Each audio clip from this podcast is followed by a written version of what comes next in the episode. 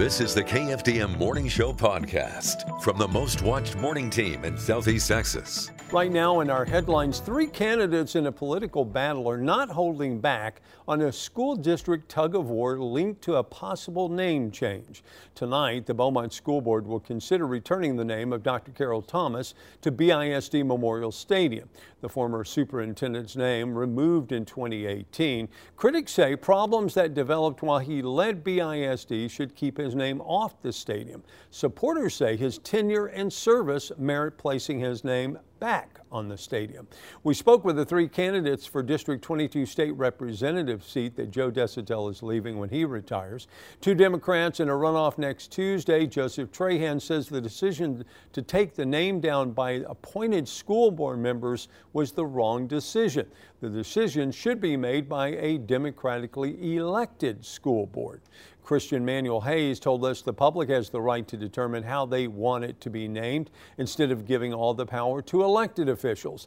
And Jacorian Randall, a Republican who faces the runoff winner in November, says even though the board has every right to rename the stadium, he thinks it's a waste of taxpayer funds to rename the stadium a second time when the dollars can be used to increase the educational opportunities for each and every BISD student. A body found between concrete barriers on I-10 has been identified. It's 61-year-old Glenn Earl Stanley. He was found Tuesday afternoon by a road construction worker. The sheriff's office says it appears his body had been there for quite some time. Stanley reported missing by his family nearly two months ago on March 23rd. He was last seen at his house early that morning in Hamshire. Stanley suffered from dementia and had trouble speaking.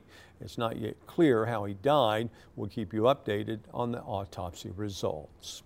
This morning, an escaped inmate still on the run seven days after he escaped while being taken to a prison medical facility. Authorities say 46 year old Gonzalo Lopez stabbed a guard on the bus, causing the bus to crash, then ran away near Centerville. Texas Department of Criminal Justice said yesterday the perimeter of the search is narrowed down to about a five mile square area.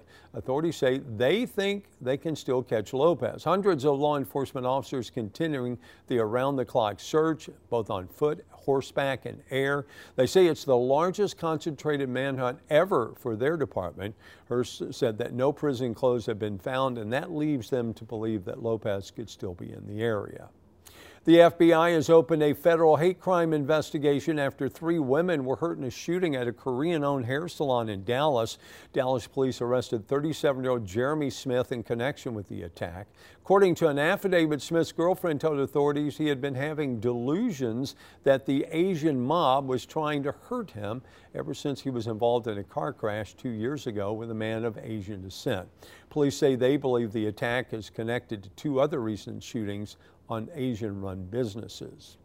Potholes, they're annoying. They can become a road hazard. City of Beaumont says don't suffer in silence. Reporter De'Ara Banks explains city workers are ready to respond. This street in Beaumont's South End is showing its age. Residents here are navigating potholes, but the city is ready to fix them. Less than a week, uh, Public Works will come out and they'll fix it. And some of them uh, like this particular street that we're on, it's a lot of potholes, and they do come out and fix them. Uh, it's a temporary fix sometimes, but this street here is actually scheduled to be re redone, the whole street. Some residents worry unfilled potholes will damage their vehicles, taking money out of their pockets. If it damages the suspension, you got to pay for it. You know what I'm saying? You got to pay for it. And, uh, you know, uh, Beaumont, I must say, is a, is, a, is a beautiful place, a nice place.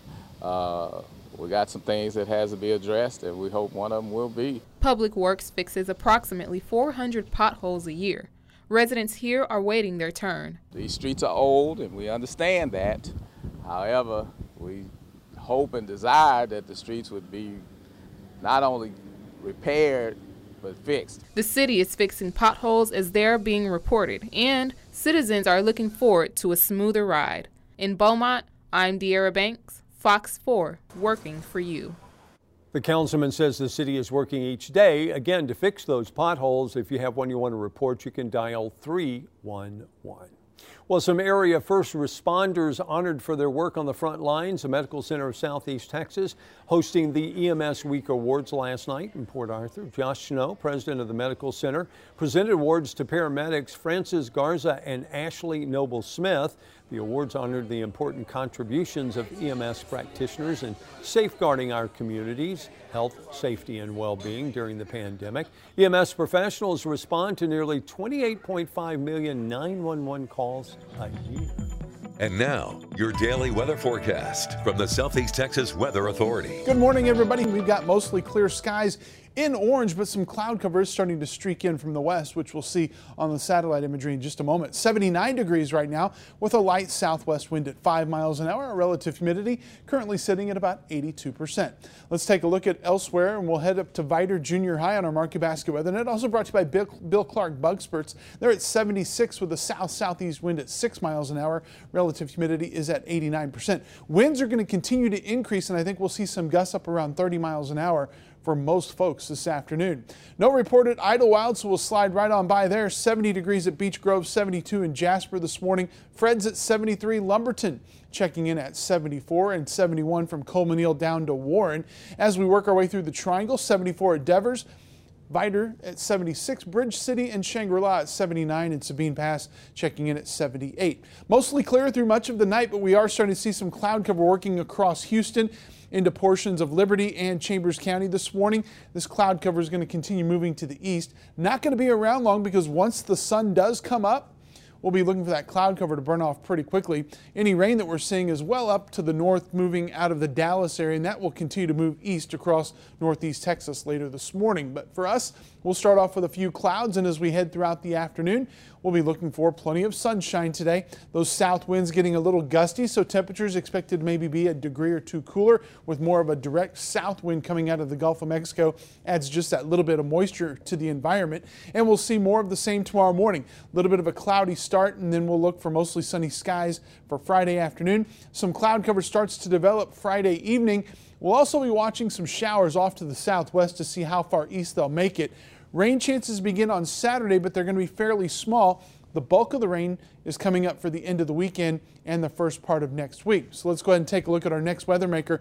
How does it shape up for you as we head through the weekend? There's Sunday. Trough of low pressure is going to be working its way across the midsection of the country. That is going to really kind of change up our weather pattern. We're going to see a couple of short waves through the weekend that will bring chances of rain. But as long as we have this southwest flow, and that's going to continue through probably Wednesday or Thursday of next week, we'll continue to see the showers and thunderstorm potential developing as we see that trough finally move off to the east. That's when things will finally subside as far as the rainfall goes. The moisture increases. You can see it there Saturday starting to get a little bit more robust. Here comes the more moist air coming up Sunday and certainly into Monday of next week. There's Monday evening, and that really continues probably peaking out on Tuesday. So we'll be looking for some pretty good showers and storms. How about a 60% coverage Sunday and Tuesday? We'll sandwich that between a few 40s, so the rain chances actually do look pretty good over the next seven days. Your forecast this afternoon calling for temperatures to reach the lower to middle 90s up into the lakes. Mostly sunny skies and gusty south winds.